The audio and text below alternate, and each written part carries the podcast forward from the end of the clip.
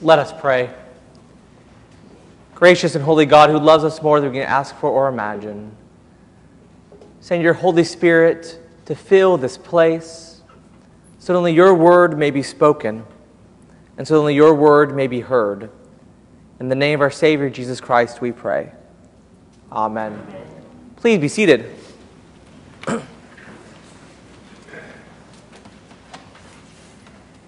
Today's collect is one of my absolute favorites. Blessed Lord, who has caused all holy scriptures to be written for our learning, grant us so to hear them, read, mark, learn, and inwardly digest them, that we may embrace and ever hold fast the blessed hope of everlasting life which you have given us in our Savior Jesus Christ, etc., and so on. Amen. I think that is a beautiful collect. I like this collect for two main reasons. The first is that it is a lovely, succinct teaching on what the Bible means to us, what it's all about. For us as Anglicans, Episcopalians, how do we understand the role of the Holy Scriptures in our life? And this is just a wonderful, succinct explanation, especially that phrase hear them, read, mark, learn, and inwardly digest them. Now, there's a second phrase like unto it, which sadly was cut from our version of the collect we had for today. But in the older version, it's there. If you look above, after that part about read, mark, learn, and inwardly digest, it says that by patience and comfort of thy holy word. I love that subclause as well because it reminds us that the goal is to comfort us. And it goes on to say, so that we can hold fast the blessed hope of everlasting life. So the goal of Scripture is comfort and hope. Just a very succinct way to put it. I love that. The second reason I love this collect so much is that this collect always gets paired with the most difficult readings that were given in the lectionary each year. like today's rather tough ones. Um, and so I love this call right now because it's so important. I think we need to remember what Scripture is all about and how is we are to engage with it as we read passages like this. So let's unpack a little bit more what's going on in this collect. Let's make it a little less succinct. So it says, first of all, that we are to hear them. We're reminded first and foremost that Scripture is something that we engage in in the public reading and listening in public worship. That is the primary place in which we encounter Scripture, which is a, a truism for the vast majority of Christian history, because until relatively recently, most people were illiterate or at least illiterate at this level to be able to read scripture. They may have a few words, but not very much.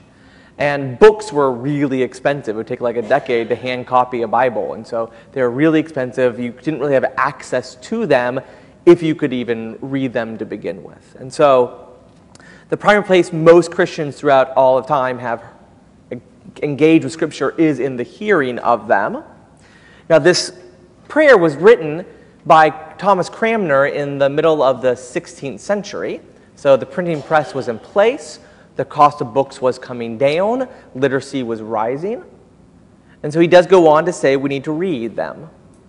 But he doesn't forget, first and foremost, is the hearing. We need to hear it in public worship. Scripture is for the community and its worship of God. All right, so then we are to go on and read it, to not just engage it here on Sunday morning, but to pick it up every once in a while. It's the most, uh, most sold book in the world. I would reckon it's also the most uh, unopened book in the world. So go home, check your Bibles, make sure the spine has been cracked at least once, okay? We are to do a little bit of time through the week trying to take it to the next level. We hear it here and then we read it again during the week. And then the collect goes on to say we are to mark them. And that can be really literal, to like mark it. You, you can underline in your Bibles. You have my permission. And you can write little notes. You can write your questions on the side. What the heck is this about? So that's perfectly fine. Um, I don't think Cranmer meant that. He just meant to like take note of things because although books were getting cheaper, they weren't yet that cheap. But you know, I think now books are cheap enough. You probably can you can underline in your Bibles your favorite passages and, and write little notes. Um, I had a professor in college uh, who's also an Episcopal priest who would uh, say that if you didn't replace your Bible every five years because you've written all over it so much that you can't read it anymore, that you're not reading your Bible enough. I've never made that level of, of Bible reading. So, uh, but, but I think there's something valuable in that. It is okay to mark it up because you're taking it to the next level. And then the next level the call up goes to is we're to learn from it. So we hear it, we read it, we mark it, we're engaging with it deeper and deeper to the point that now we're going to learn from it. What is the scripture saying to me in my life? How is this relevant? How is it shaping me? But learning, learning so much up here in the mind, so the call that goes on reminds us that we are to inwardly digest it, to take it down fully into our being to engage with it so much that we bring it down into here. I love this metaphor of inwardly digesting because there's so much to unpack in that. In order to digest it, first you have to get it there into the stomach. Right? So the first thing you have to do is you have to chew on it. And I love that because uh, there are certain passages of Scripture that you got to chew a bit more, aren't there? A little cut that's a little tougher. Maybe it's a little overcooked. Maybe something's a little bit more fibrous. You need to do a little more chewing in on it. And then we have to swallow. You got to chew on enough so you can swallow it. And then when it gets down here, what is the point of digestion? But nutrition. Scripture is meant to nourish us. It is meant to give us life. We do not live by bread alone, but by the word of God, Jesus said. Scripture is meant for our spiritual nourishment. That is what Scripture is. And then we get to this next part that was cut, which is we need some patience. You might need to chew for a really long time. You might need to chew for the rest of your life. You might have one passage or hundreds in which you constantly say in your little notes, I don't get it. What the heck is going on here? That's all right. Have patience. And remember that its goal is comfort and the building us up in hope. And so, as you read passages of Scripture, as you engage with Scripture, as you hear it, read it, mark it, learn and inwardly digest it, remember always it is trying to bring you comfort and it is trying to bring you hope. And so, if you have a passage and you interpret it in some way and you're like, that is not causing those things, keep chewing. You're not there yet. It's probably not going to provide you much nourishment. Okay, so let's look at these scripture readings. I think it's really important as we look at scripture readings like this that we remember all of this how it is that we approach and engage scripture because these are those really tough readings that we have to chew a lot on. They're really fibrous, tough, overcooked, perhaps. And there's lots of reasons why, lots of reasons why these readings are so hard for us. One reason is that these readings talk about death. And death makes us uncomfortable.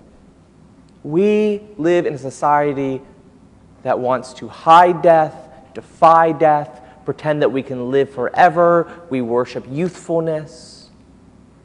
And so anything about death just kind of pushes us away. Another reason that we uh, don't like these readings is because there's some judgment in them, and we also, as a society, don't like judgment very much. That makes us uncomfortable.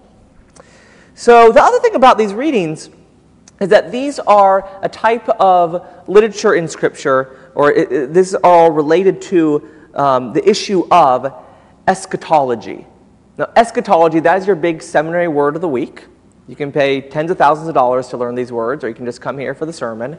Eschatology, that is the theological study of the end times.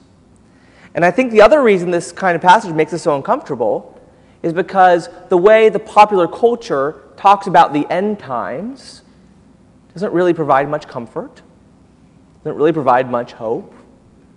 In fact, it usually creates shame and fear, the exact opposite of what it is meant, Scripture is meant to be doing.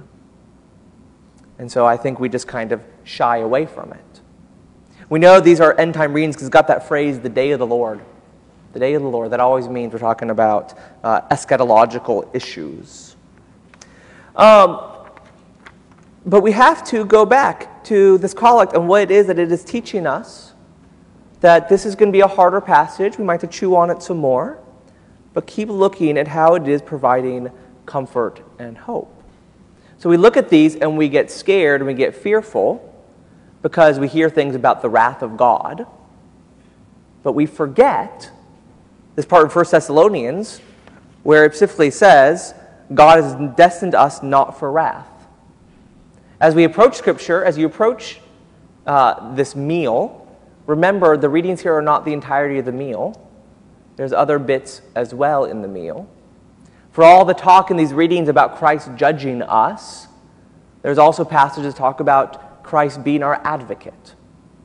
Now, what is an, and the Holy Spirit also being our advocate. Separate passages talk about those different things. What does it mean to be an advocate? It's another word for a lawyer.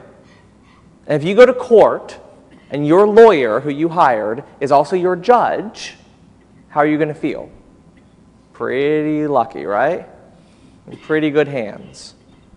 And that's the kind of thing here. That yes, there is this talk of judgment, but remember other parts of the meal that remind you that Christ is also your advocate, your lawyer, and therefore is trying to help you. So, how do we approach these passages of Scripture? What are we to do with them? I think we take this eschatological stuff, these readings, and rather than think about them as something that's trying to scare us and put fear into us, it is better to understand these readings as mirrors that are being held up to us. Mirrors so that we can look at ourselves and see how it is that we are measuring up to God's desire and dream for us and this world. To look in the mirror and say, oh, look, those bits are pretty good. I like those eyebrows, and the nose is nice. But maybe this other little part here is a little rougher. Maybe there's some way we can smooth that out. Kind of smooth out some of the jealousy and envy and hatred and all that kind of nasty stuff, the greed and what's all, what all's in our life. And try and smooth it out more into the love that God has called us into. Because the thing about all these end time readings, they aren't roadmaps. When I was a kid, I'd watch cable TV, and I don't know, how, I don't have cable TV anymore, I don't know what it's like. But up in the kind of the upper channels, there were like these television preachers, and they would always like hold up um, a passage from Scripture and um, a newspaper clipping. And they'd say, See, the end is coming any moment now. The prophecy is being fulfilled. Well, it's, you know, it's been 30 years since I've seen one of those. It still hasn't happened. Because that is not what this is. It's not a roadmap, it's not a prediction. It is trying to always push us back into the present moment, to look at where we are today, to hold this mirror up and say, how can we become closer to what God desires for us? That's why the First Thessalonian readings ends, therefore, encourage one another and build each other up. Because all this talk about end times is all designed to push us into this present moment, to make us ever more like Christ, to make us ever more into that loving image of God in which we were made. Remember, God is love, and you were made in God's image. Therefore, love is at the core, the center of who you are. And so, all this talk of judgment is not to scare us, but to help us move closer in to that image, that true essence of your very being love. And so, my friends, as you come here and you hear Scripture each week, as you go home and you read Scripture each week, as you mark it, as you learn it, as you chew on it, as you swallow it, and you digest it. Remember, it is trying to nourish you in love. Amen.